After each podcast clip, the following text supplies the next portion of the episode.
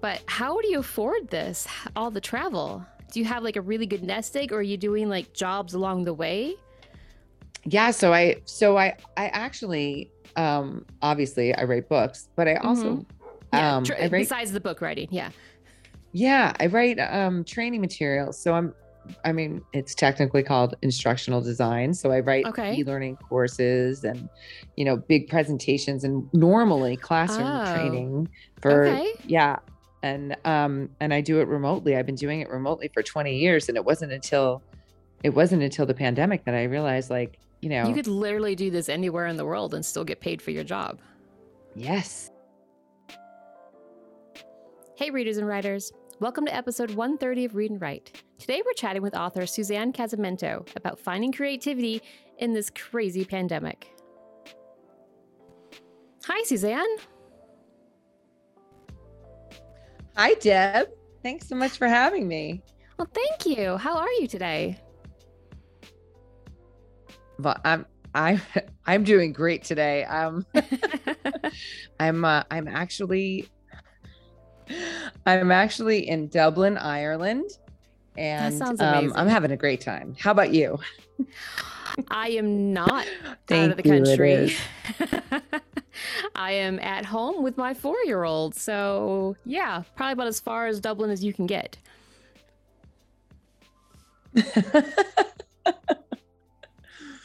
Probably. So, before we get headed into our finding creativity in the pandemic, why don't you go ahead and tell the listeners a little bit about yourself? Okay. Um, well, my name is Suzanne Casamento, and I am an author and newly a digital nomad. So, uh, which means that I basically at the um, end of July got rid of my apartment and my car and all of my belongings and and I'm really if it can't fit in a suitcase, it's it's gone. And I uh, I left uh, the United States. I went to the Caribbean for seven weeks, a, a small island uh, called Bonaire, which was incredibly beautiful.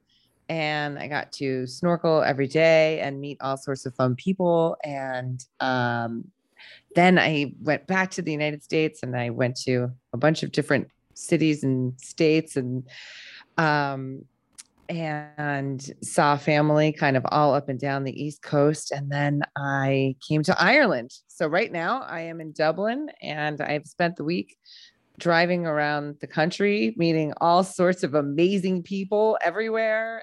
And to be part of a bachelor party. And I um what else happened? I I just got invited to someone's art gallery and all these incredible things keep happening and it's just been a really awesome time Yeah, I, I'm I'm envious, but also I'm like I just think, wow, that's so brave. I don't know if I could ever really do that.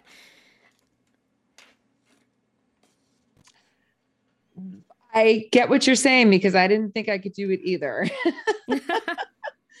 um i was super scared to begin with.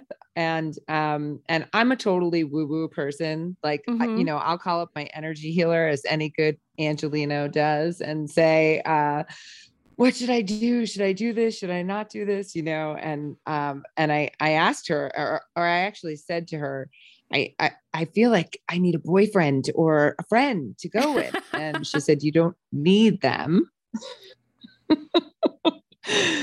Um there's a difference between needing them and wanting them and it's okay because you're going to meet them along the way.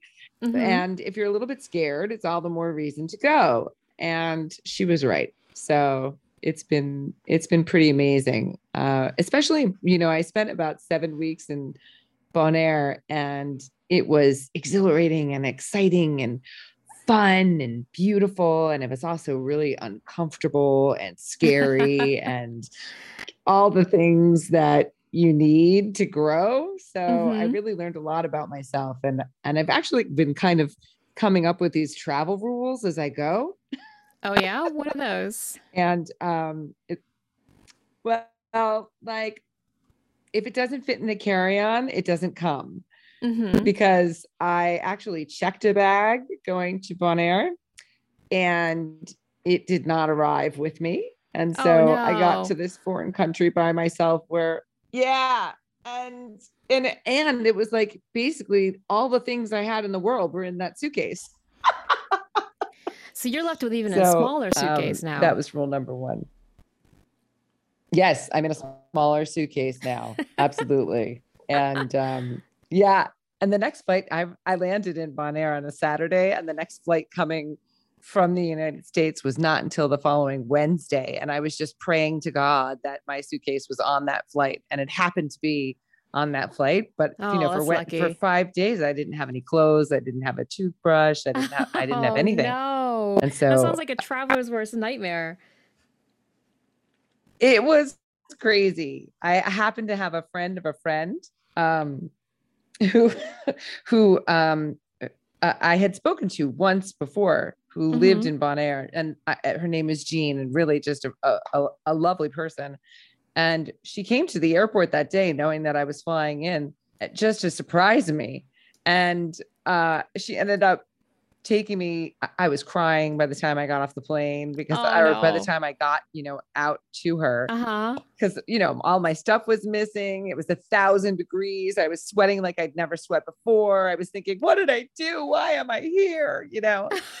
And there she was. She took me to her house and yeah. Oh, she gave me a beer a toothbrush shorts and a t-shirt and um and a bathing suit. And and she was an angel that's what I say. That woman sounds like an angel. she really she really is she's an angel and and i've been meeting people all the everywhere i go they seem they seem to uh they just seem to come out of nowhere it's kind of amazing That sounds so awesome. I remember there was a brief week in sometime in the summer in the pandemic where my husband and I were just kind of like both like ah, and we had this crazy idea that we'd sell the house and buy an RV and pack two kids under the age of five in an RV with two large dogs, and then we quickly came to our senses. Ah. well you know you would be surprised to learn how many people are actually doing that Uh huh. one of the things that I did, so when I decided to be a digital nomad, I joined all of these digital nomad Facebook groups Yeah. and uh, especially female digital nomads Facebook Facebook groups because I wanted to know, you know, where can women go alone and be pretty sure that they won't be Mhm. harassed horrendously. Right. And so there are so many families who who have decided, I mean, they call it van life, but you know, RV might be a little bit better for for um, an entire family. But Mhm. um, you know, with with pets and kids in RVs going all over the country, and it's, I mean, there's so many of them. It's really incredible. Yeah. So you're not crazy. I don't know. I felt pretty crazy right then when I was considering that. Yeah. So how's your but writing isn't going? it kind of cool how yeah. Oh, the writing is going. Yeah, the writing is going really well.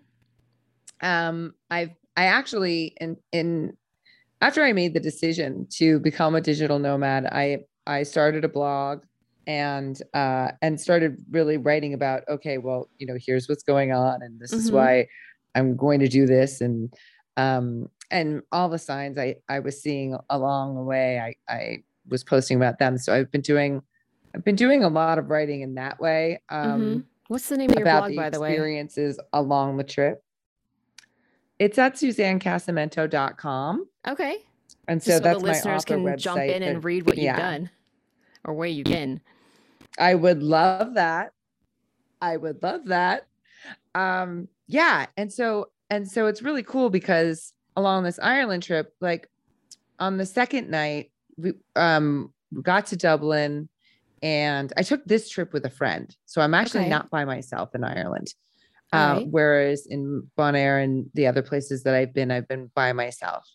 Um, but we came into Dublin and then we drove all the way across the country to a little town called Clifden. And um, we stayed at a castle there, the Abbey Glen Castle Hotel. And uh, we walked into the castle and there were these two thrones in the in the uh, lobby and I said, Oh, we got to get somebody to take pictures of us in those thrones, you know? uh-huh. And these two guys walked by us and they were laughing. And so, uh, so I said, Oh, they're fun people. They'll take pictures of us. Right. So, right. so that another rule came up follow the fun people. so we followed the fun people and we said, Will you take a picture of us? You know, and they said, Sure, you know. And so we started talking with them and they called over the owner of the hotel. And the five of us ended up having dinner together. And um, you know, one guy was a photographer and the other guy was a marketer and a musician. And then, the, of course, then there's this owner of this castle, and we're having this elaborate, ridiculous dinner with, you know, prosecco and mussels and Uh-huh. uh, multiple bottles of wine, and with these total strangers, and having a, incredible blast. And the uh, the owner of the hotel said said, "Oh, you know." um, I'm going to give you the pictures. Maybe you could post them. And I said, Are you kidding me? I'm going to blog about this whole experience. like, Mhm. and, and link to your castle and all of that. and so, so it's been, and I haven't, yeah, I haven't done it yet, but I will. And, and it's just been such a fun way to document the whole thing. Like the crazy night we Mhm. spent in this castle with these people and then ended up at some pub down in the, in the town talking to the butcher. And I mean, you know, this sounds just amazing. nuts. It is. It's amazing. And I think that there might, I think I might end up writing a memoir out of all of it. Uh-huh. I actually signed up for uh, a writing retreat in the summer in Greece. And uh, and it's a memoir writing retreat. And I've never written a memoir. And I thought, oh, all right, well, maybe by the time it gets to June, I'm gonna have Mhm. a lot of stuff to write about. It sounds like you have a lot of stuff to write about maybe already. oh my these crazy goodness. stories. yes, I do. And you know, it's But nice that you're I do think it's documenting it on the blog because then you it's kind of like you're taking notes along the way and pictures and stuff. So if you do write your memoir, you have all the notes slash blog already there together. Yes. That's what I'm thinking. I'm thinking, oh wow, this is sort of like I'm laying out the bones Mhm. and uh and it and it may be really easy to put the book together. It might maybe even just be some polished up blog posts. I don't really know, but there's definitely some something is going to come out of this whole wacko adventure. so you've written a book during this pandemic slash trip, correct? Yes. So my my latest um my latest novel, All the Moments in Between, I actually finished it during um sort of the middle of the pandemic, if you will. Mhm. Uh last I finished it last fall and I had I had started it. This was the weirdest part of writing process ever. In 2016, I I I went to a um I went to an energy healer and uh and she was doing some energy healing work and she said, "Oh, you know, your your root chakra is all it's all blocked up and I'm going to unblock it and and then, you know, you're going to you're going to feel creative. You're going to want to write." And uh, and she said, and also it might increase your mojo. And I was like, I don't need my mojo to increase. um but meanwhile i said okay well it would be great if it you know causes a desire to write and my sister came to visit that weekend and we went out on friday night that was like a wednesday we went out on Mhm. friday night and i swear to you it was like men were following me around well, is not your root normal. chakra unblocked. i know i was like oh my god she wasn't kidding about the mojo so so um so i spent a great weekend with my sister and um and uh about i don't know 10 days later i had this urge to i just i mean it was almost like like uh, uh, like i was a zombie with my arms standing forward uh, stretched out forward and just sort of you know got up off the couch went to the desk sat down and started writing. And Uh-huh. and i had no idea what i was writing and i just kind of vomited out these 12 pages about um this woman who I'd never thought about in my life, and you know, a main character I had never even considered uh, from her point of view, and um, and and in those twelve pages, the the main character and and this man that she's with are standing in the they're standing in the lobby of the um, Roosevelt Hotel, which is up on Hollywood Boulevard, right across from mm-hmm. the um, Kodak Theater where they have the Oscars every year. Mm-hmm. And it's an old hotel. And uh, it used to be really, really crappy, like in the 90s and okay. uh, and in the early 2000s. And I, I, I, I realized that while the energy healer was doing that session on me, I had this sort of flashback of standing in that lobby at Christmas time. Um, it, before it was re, uh, renovated into this gorgeous, you know, five star hotel. Mm-hmm. And um, and I realized that. So while she was doing that, I had a flashback of standing in that lobby and in the 12 pages that just came flowing out of me 10 days later, the characters were in that lobby. It was so weird. Mm-hmm. And so I didn't really yeah, I, and I I didn't know what to make of it, and I sort of just sat on the the twelve pages for a few days, and then and then uh, and then maybe a week later, I sat down and wrote sixty more pages, and and then I didn't touch it for like eight months, and then uh-huh. I wrote another hundred pages really fast, and then I kind of forgot about it again for I don't know another six months and then i chopped out 80 pages and then and so so over four years it was sort of like i know right? Oh four years. I kind of you know every few months i would take a look at this thing and go ah maybe this. I don't know. Maybe that. And but then during the pandemic it i just I, I, it was again it was that zombie like thing where one day mm-hmm. I just sat down and it was like oh I'm going to finish this book right now. Yeah. And just finish just one day right you just then. suddenly get the urge and, that you have to write. I understand that. Yes! And then it all came out and then I and then I was stunned because it's such a beautiful story. And um and I'm I'm super proud of it and I'm very excited excited about it. Um I'm currently searching for a, a new literary agent. Mm-hmm. And um, my first two novels were young adult novels. And this novel, my main character is 38. So it's a little bit different. And right. so I'm searching for um, a new literary agent. And, uh, and that's been really interesting to query agents because um, in normal life, you know, you can go to retreats and workshops and um, um, writers uh, conventions and things like that and mm-hmm. and meet with agents and sort of or hear them speak and then pitch them and and really figure out who might be a good fit for your work and with during the pandemic it's been like well let me see what she tweets about right you know how do you it's a new way to stalk agents when, yes. when you can't do any of those things Yes. And it's so weird. So that's mm-hmm. been a really strange process. Um, you know, pitching this book. So so yeah, that's kind of what's happening with that. so now that you're on the road, what does your writing routine look like? How do you, how are you structuring that time or fitting it in? Well, it's that is such a great question because, you know, it's been a little bit different with every trip. So um, during the during the Bonaire trip, uh, because I was in one place, um, I I've been writing a story or and, and my blog posts are all different. Sometimes it's a story about something that happened, other times mm-hmm. it might be reflections about what I'm feeling, and other times it's a poem or or you know, um, or just a, a snippet sort of short slice of life. Um, and I I I was writing them and posting them probably like every 3 days.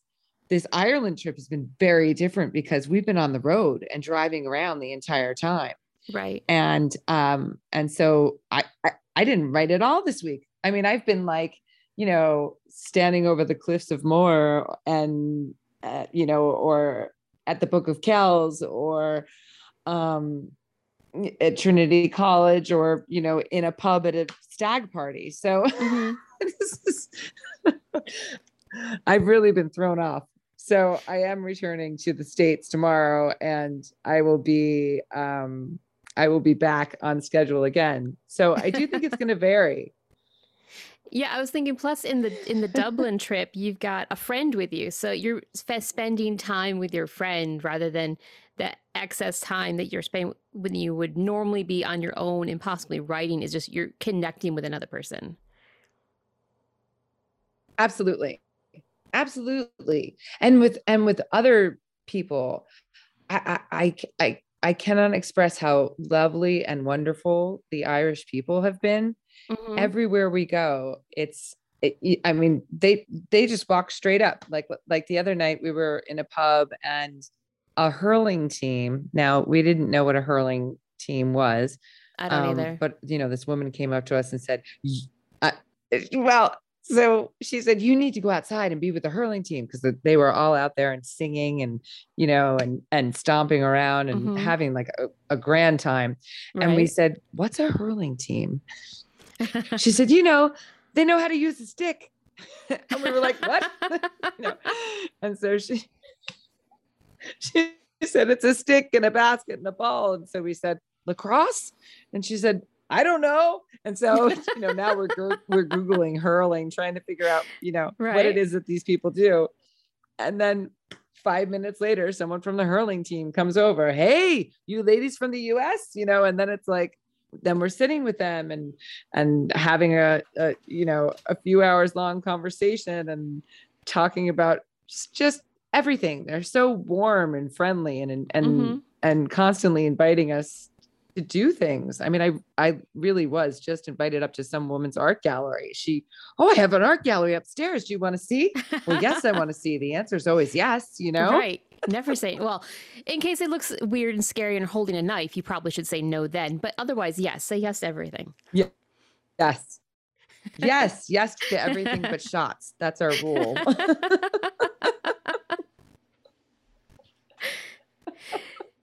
so, how are you finding, how is this trip inspiring you? Like, where's the creativity coming from?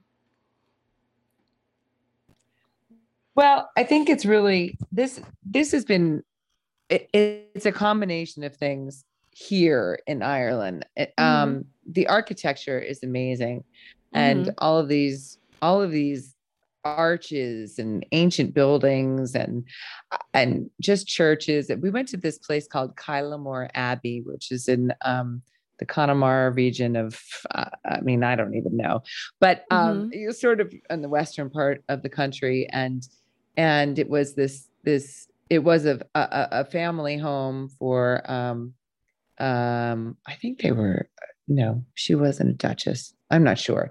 But okay. the the the family that lived there, I know I'm not I'm not being too descriptive here, but the family that lived there it was on the water and it's in the mountains and so there's this amazing river flowing and these gorgeous mountains and there are sheep mm-hmm. everywhere and this home, you know, looks like Downton Abbey and and then and then uh and this woman that lived there was was an amazing philanthropist and she helped everyone in the community and was always you know helping to educate people and clothe people and feed people and you know she was just a a a, a, a true kind giver.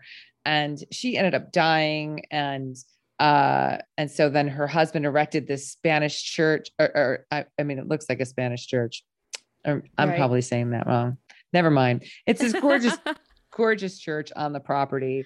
Down this like path where everything is so green it looks like it came from a fairyland and you know you walk in the church and it's like oh you know like this incredible uh, serene calming energy and and and so I don't know it's kind of like you're on holy land but I don't mean that in terms of like holy catholicness more like it's just sacred it just felt right. really sacred Mm-hmm. And so many places in Ireland just feel really, I don't know, sacred. And then you combine that with the people who are so incredibly kind and this scenery and animals grazing everywhere. And I don't know, it's just been so beautiful.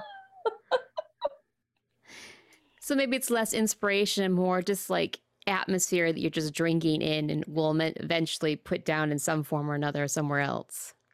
That's exactly it. It's always going to come. It's it's always going to to um, seep into something else. It's a.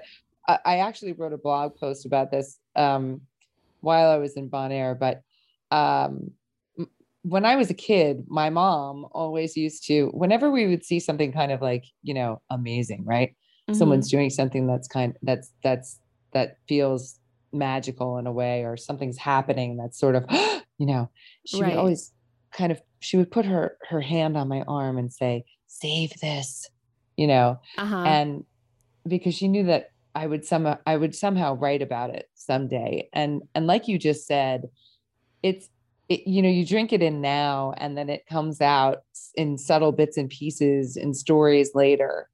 And um and i really haven't had the opportunity to travel much uh in you know before now mm-hmm. i mean i've traveled a lot domestically uh, pretty much almost every state but i haven't traveled around the world um so you know it's really big and exciting and and fun for me and just noticing the subtle difference between cultures and the people. Uh, for example, in Bonaire, a lot of it, it's a it's a Dutch um, island, and mm-hmm. a lot of the tourists there, or the visitors, I should say, um, are Dutch. And um, and yes, we met some. I met some some really kind and friendly Dutchies. They call themselves the Dutchies. Okay. Um, yeah, and but the majority you know did, weren't coming up and starting conversations the way the irish are so like last uh-huh. night a, a guy came up and and and started talking and at one point he said you know we're irish we'll talk to the wall so know and and and it's and it made me think oh you know this is a country i'd want to come back to because these people make me feel so good and welcome mm-hmm you know, being here. And so moments like those and things like that always translate into stories. It always somehow I don't if it, it always somehow comes up when I'm least expecting it. It's like it's like the it's like the moment with the energy healer while you know while she's clearing this thing i don't realize i'm having a flashback about being in the lobby of that hotel but right. somehow 10 days later i write about these people in that hotel. It's you know uh, those things those moments always show up. And it's just such a wonderful beautiful magical part of being a writer uh-huh. You get to like put those little interjections of something you've experienced and hopefully make it like a more i don't know realistic atmosphere. Yes. And it's always subconscious. Like you i don't even mm-hmm. know i'm mm-hmm. doing it. Right. and then, and then yeah and then you write it and you go wow i did that. Uh-huh. And it's always funny too for me like um like i'm outlining my next novel right now and i was sitting on the couch talking to my husband last night and i'm like oh my god i have a thing i do like in every novel and i didn't realize it till now it's just, you know, it's those weird things that you've experienced and you're putting in because you like them and they're good things. And then they just come out. And then if you're in my case, somehow you do it in every one, you just don't know it. It's amazing. Isn't it weird? It's amazing. But it's so cool when you see it, right? Uh huh. Yeah, you can follow the threads like, oh, that's in that one, in that one, in there. Yeah. Yeah, that's cool. Very so cool. how did you get started as a writer? Like how did how did you just how did you begin? So um I so I um when I was a little kid, um, there was a lot of there was a lot of fighting going on in my house, and so mm-hmm. I would I would hide with a book, uh-huh.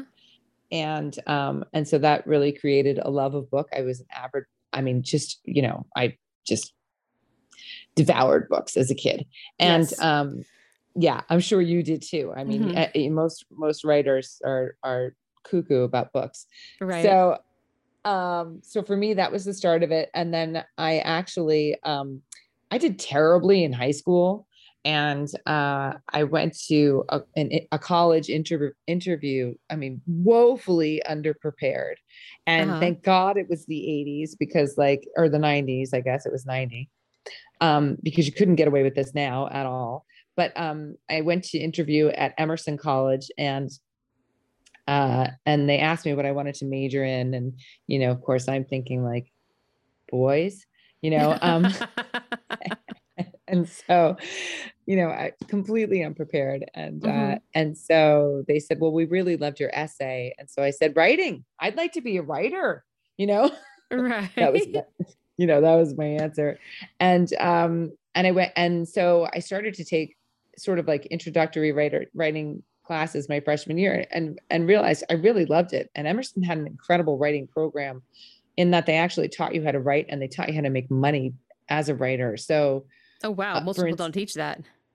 yeah yeah I, and i and i actually took a course it was called um um writing for magazines because in the in the 90s um obviously there were real magazines with real pages Right. and um and so one of my assignments was to pitch a magazine a story to a magazine so i pitched a story to 17 magazine Mhm. um and you know i mean like typed it out on my brother word processor and put it into a manila a- a- an envelope and sent it to new york and um and i got a letter back saying that it wasn't the right story for them but you know the editor really liked my writing and she asked me to send her more pitches so nice. I did. I, you know, I, yeah, it was amazing. I hung the letter on the refrigerator. I was so excited, you know, looked at it every morning. I was like, I'm going to be a writer.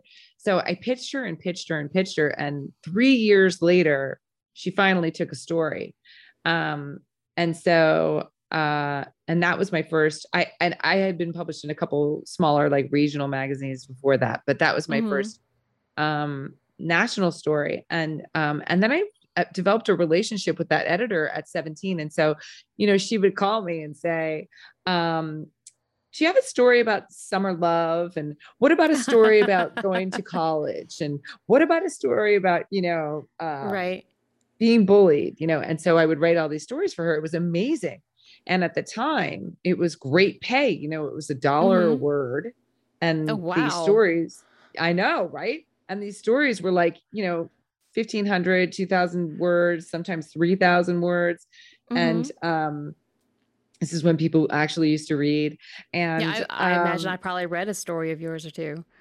maybe. I mean yeah maybe. And um and and at the time you know i was living with a bunch of girls in hollywood and my rent was $220 a month so like you know when i got when i sold a story $2000 uh, that kind of money i was good for four months so Mhm. it- right. it was fantastic and oh my god, your rent was only 250. Holy crap. yeah yeah yeah it was awesome hollywood in the 90s was awesome oh my goodness. I don't think I've ever paid only 250 for any kind of rent in my life. I, I know, I know. Well, I mean, I did live in a room that was technically a sunroom, but um, Right. but you know, I didn't care. My friends lived there, so right. we were all good. So on on this crazy ass trip of yours, uh what's something you yeah. what's one thing you experienced that you did not expect to happen? I mean, I, I, I, I mean, I, I feel like you can name like 5,000 of them, but just let's let's pick one or two. yeah. Um, well, I didn't, I didn't expect to hang out with the bachelor party in Galway. Um, oh, we also got kicked out of a hotel. So, um, What? Are you 16? What's going on here? it felt like it. Oh my God. Yeah. So, and what was so funny is that like, so, so we were in this, um, we were in this pub in Galway and it had live music, which was so great because, you know, none of us have seen live music in two years or whatever. Mhm. And so, uh, we sat down and, and, uh, and we happened to sit next to this bachelor party full of guys who have been drinking for Uh-huh. like, you know, eight hours and they Right. can, or eight days. you know, yeah. Something. Yeah. yeah, something like that. Right. so we all start chatting and they tell us it's a stag party and they're and they introduce each other and then they're all they're all so excited to tell us where we have to go in Ireland and where we can't go in Ireland and oh you, you're going the wrong way you know and anyway, so we have about a thousand Guinness with them and end up dancing to the music and all this stuff. And um, but Galway uh, is closing at 11 o'clock because of COVID. So Uh-huh. everything was shutting down. And they said, um, oh, you know what? We can, because they were staying in some hotel somewhere and they were saying that they had extra bar privileges late at night because of, um, uh, because they were staying there and they were like, oh, we'll sneak you in. You can get in. So we're like, okay. I mean, really, we're- we're, we're acting like, you know, and at one point, the guys I asked, the guy I was talking to, I said, How old is the groom? And he said, he said 30. And he said, How old are you? And I said, 49. And he said, and then he held up three fingers and he said, 39. I said, no, 49. I, I held up four fingers. No, 49. And, and he looked at me and he said, You don't look like you're 49. Well, that was nice of him. yes, it was very nice of him. I think he was a little shocked. I said, I said, I could be your mother. so anyway, we end up getting in this taxi with the with these, you know, I don't know, 30 year olds and going over to this hotel. And we walk into the hotel and a man chases us out. You're not staying here. You don't have a room here. Get out, you know. And so then we're like, oh my God, we got thrown out of a hotel like we're 16 years old. right. This is It was hilarious. crazy stories. Oh my god. Yeah, we don't act like we're 49. Clearly not. So I didn't expect that to happen. No, I, I, I, I- I don't think I would ever expect to get thrown out of a hotel either. But I'm that weird type A personality that would probably never do that, no matter what. well, there you go. Just have to go to Ireland. That's all I have to do. And I'll get thrown out of a Yep. hotel. so, what's one piece of advice you would give a new author from this point in your life?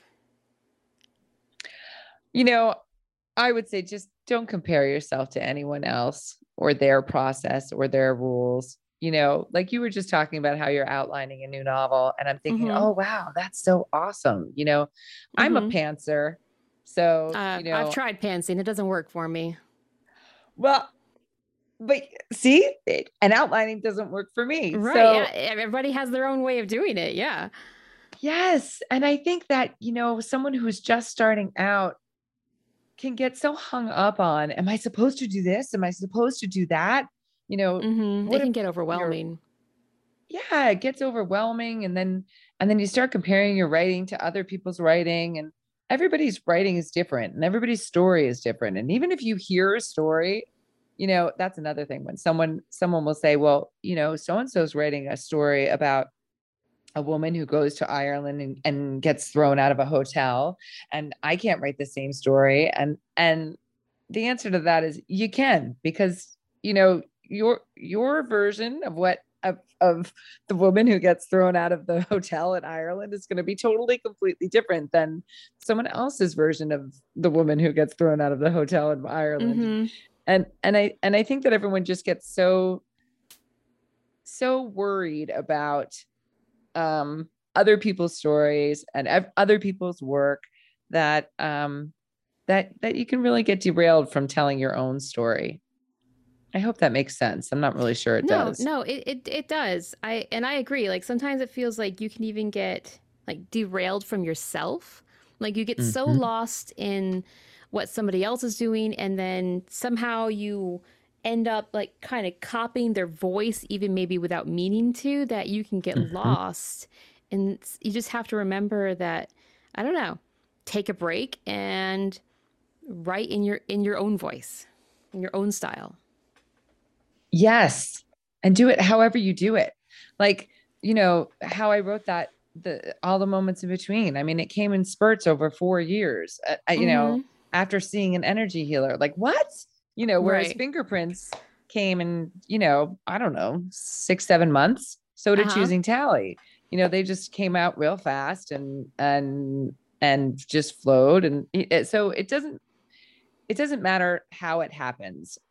It just ma- matters how it, you know, that it happens. I Right. guess that's It just matters Yeah. that you complete the journey, that you don't Yeah. stop halfway through or get Mhm. depressed that your isn't maybe as quote unquote good as somebody else's, you know, that kind of stuff.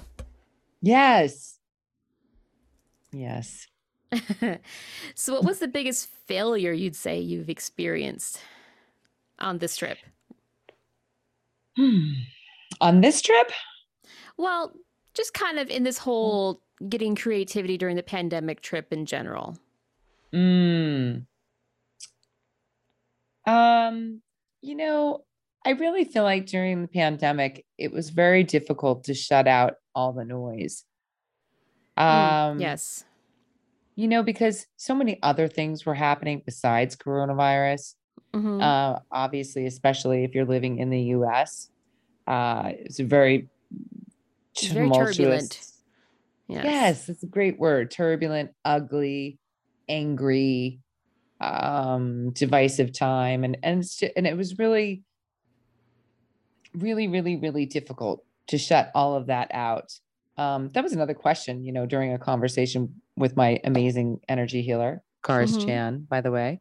Um, but you know um you know an- another another thing that she had asked was you know um you know what is invading your life um you everything. know yeah uh, right but but when you really kind of sit and think about that you know what is it that's invading my life Mhm. um there was so much even though we were all isolated and and shut off we were so not shut yeah, off we were like you know? hyper connected through like the internet. Yes. And it was just terrifying. And it was so invasive. It was like, you know, even even when um uh okay, so for example, at my at my father's house, right? So my my father watches Fox News and Sean Hannity and Tucker Carlson Okay. like, you know, every night. And my stepfather would watch, you know, Rachel Maddow um every night. so two two opposite bed ends there. Yeah. two opposite ends there, right? And I said to both of them, let's think about why we're doing this. What's happening here? You know, why in the world would any of us sit down every night for an hour and let someone tell us who to be mad at? Mm-hmm. Let someone tell us what to be mad about. Like, what are we doing? Turn it off. Right. you know and it doesn't matter like what direction it's coming from or you know what is being pumped at Mm. us but but it's so important for every single one of us to, to really sort of ask what is it that's invading my life mm-hmm. You know and what am i going to do to turn it off Right. And on the other, on the same, like same side of the, a different side of the same coin, it's just like, what's important to me and how can I concentrate on that? yes exactly exactly so yes so those so for me it was uh, back to your original question about you know what was really difficult to to um um or what were some of the things that were blockages to being you know to creativity during creativity. the pandemic yeah you know those things were it was really really hard to break through those things in order to actually get creative I also think it was really, you know, I don't know if you heard this, I'm sure because you're a writer, but so many mm-hmm. people were saying, like, you know, oh, it was during, you know, the pandemic of, of 1453 that so and so wrote, you know, the Bible or whatever. But like, was, I did not hear that. no, but it wasn't, I'm sorry, I'm not saying it right. But, you know, like Uh-huh. some of the greatest Yeah. works, it was like, right. it was, you know, it was like, oh, Shakespeare wrote Hamlet during a, you know, Uh-huh. during a pandemic and it was sort of like okay so what are you saying you, you know we're supposed to pump out our greatest works right now because there's Right. a pandemic like then there's pressure to do that it's like hey man i'm just trying to live here right. like i'm just, I'm just trying not to die like you know, know that's could- some that's something I've been thinking about, and I think I've probably mentioned it on the podcast and other episodes. But it's like with this pandemic, I wonder how many people started finally writing the story they had in their head for a long time, or how many people finally finished their book. Like, I just, Oh, I kind of want the like the weird geek in me wants to know those numbers. i totally get what you're saying and it would be fascinating to find Uh out huh. Because and I, like, so I wonder people how like our publishers really overloaded right now because everybody's submitting the novel they finally finished. Uh, you know, I actually saw, I mean, to, to that note, because I have been querying agents, that agents have been absolutely overloaded with queries during during the pandemic. Okay. So maybe they did, you know, Yeah. maybe everybody did finally finish their novel. I don't know. It's yeah, such a everybody great question. Furloughed from work, homes like stuck at home in front of a computer, and maybe they decided to do something rather Mhm. than like me just binge watch Netflix shows. Oh, well, I mean, that was so fun though, right? I it mean, was, yes. I did too. Watched way too much TV, ate way too many desserts, and then if I'm like, fine, I guess I'll finish this story. Oh my God.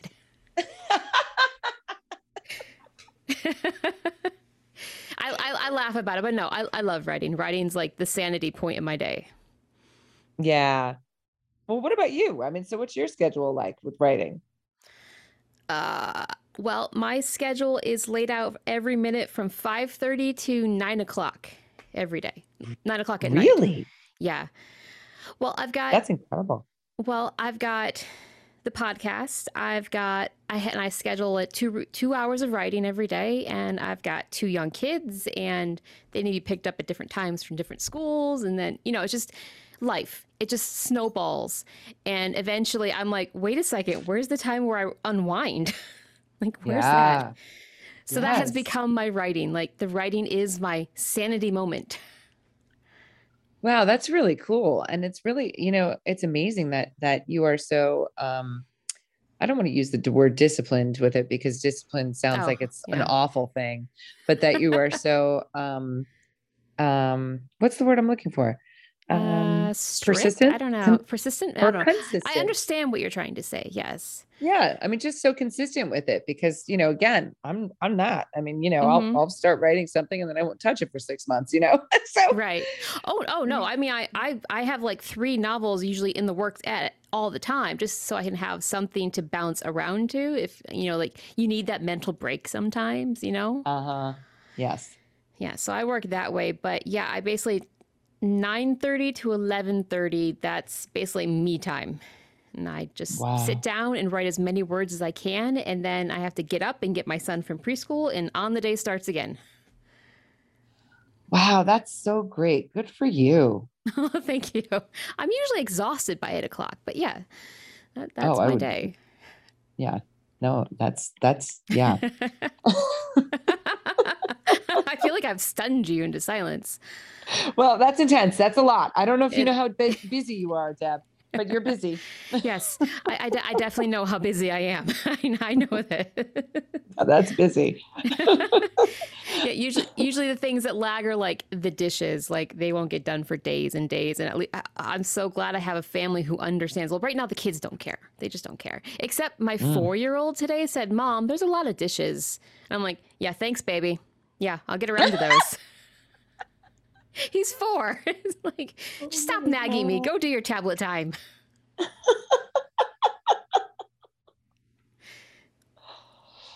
Oh wow. so, uh, final question before we get into our goodbyes, because we're getting to the end of our hour here. Um, what's one lesson that being an author has taught you that you think everybody should learn at some point in their life? Just try it. That's great. I love that. You know, people are so afraid to try the thing. You Mhm. know, Right. I mean, how many this this must happen to you all the time, right? You meet someone and they say, "What do you do?" And you say, "I'm an author." And they say, "Oh my god, I have a story. You should write my story." Mm, And yes. and it's right? Uh huh. And then you think, Usually some old No. dude at the hospital or something. yeah. exactly. And uh, but but the answer to that is no, you should write your story. You Mhm. know? Right. and and and people are so afraid to do the thing whether it's write the story or paint that painting or take that trip or Mhm. you know try that new dance class or whatever Right. it is just Get just Thai food it for the first time. Yeah, I know. yes just try it just That's try excellent advice. I, I feel like I, you should have that printed up and put on T-shirts and just give to people. okay maybe well, you should definitely make that one of your rules for while you're traveling. Yes, I think it will be one of the rules. Yeah. Just Yeah. just try it. I don't care if it's a bug on a stick. Just just try it. well, I'm not going to eat that. I'm going to be honest. Honestly, I probably wouldn't either, but that's okay. Exactly. so finally, um, where can listeners uh where can they get a copy of your books? Your your two that are out right now.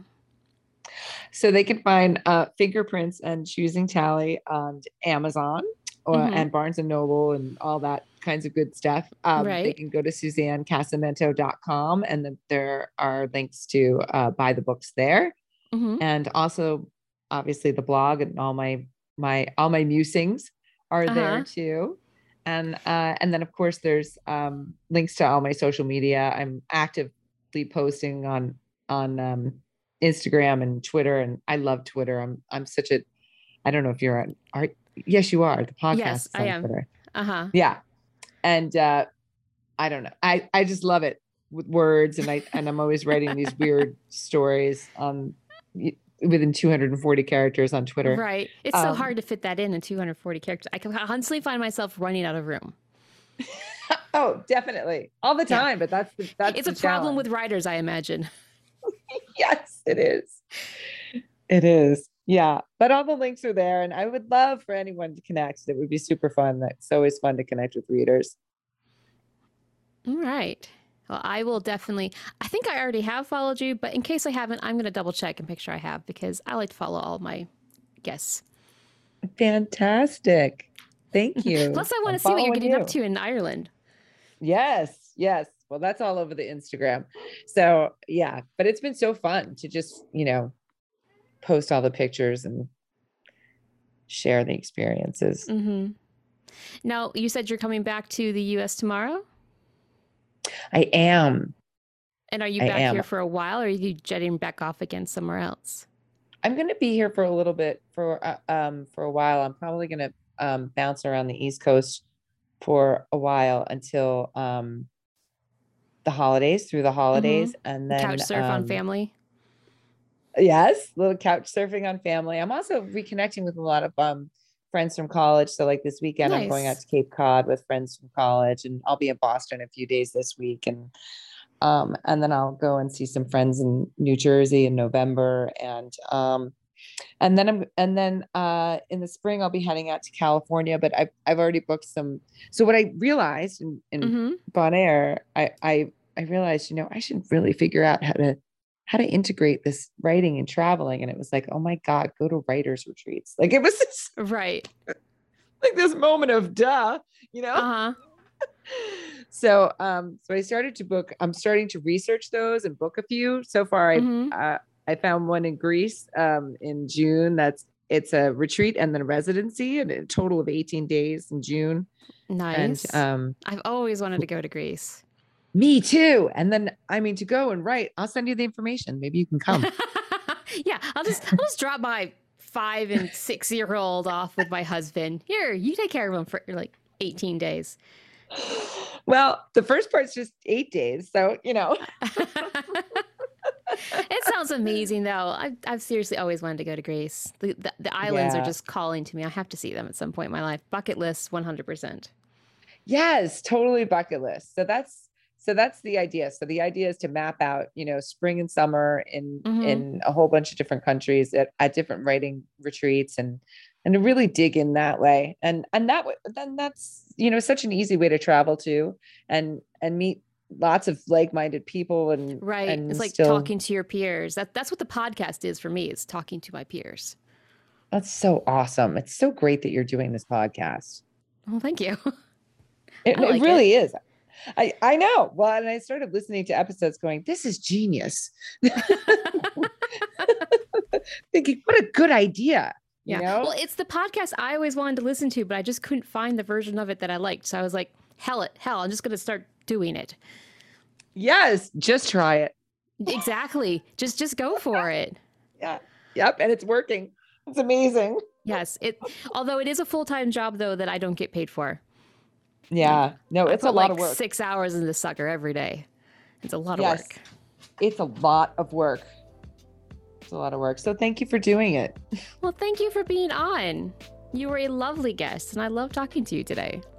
Thank you. I love talking to you too. well, you have a wonderful rest of your, what is it in Dublin right now? Evening? It is evening, yes. Okay. And um, I was um, about ready to say afternoon, but I think, yeah, evening. All right.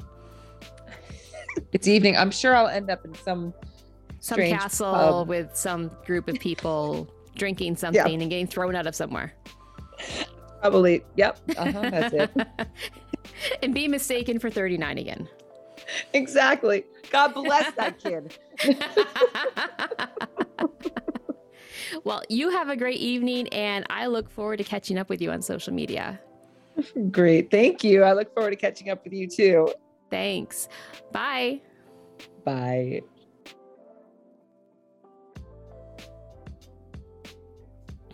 So join me next time when I'm going to talk to Lily Iona MacKenzie about her path to publishing. Until then, keep reading, keep writing, and go do what you do best. You got this. Read and Write Podcast is edited and produced by Deborah Ziebarth. Theme music was written and performed by Jay Hunger. Audio effects were created by Red Octopus and Black River Phonogram. Show notes and previous episodes can be found at readandwritepodcast.com. Special thanks to Suzanne Casamento and all the subscribers who make this podcast possible.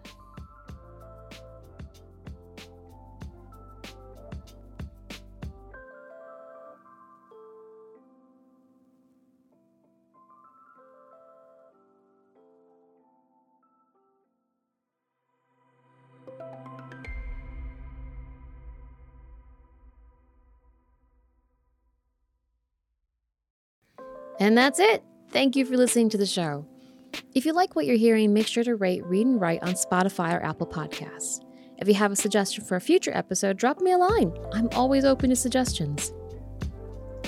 Also, did you know that Read and Write publishes three episodes a week? Check out the podcast YouTube channel for Write With Me Mondays live streams and 30 second book reviews on Fridays.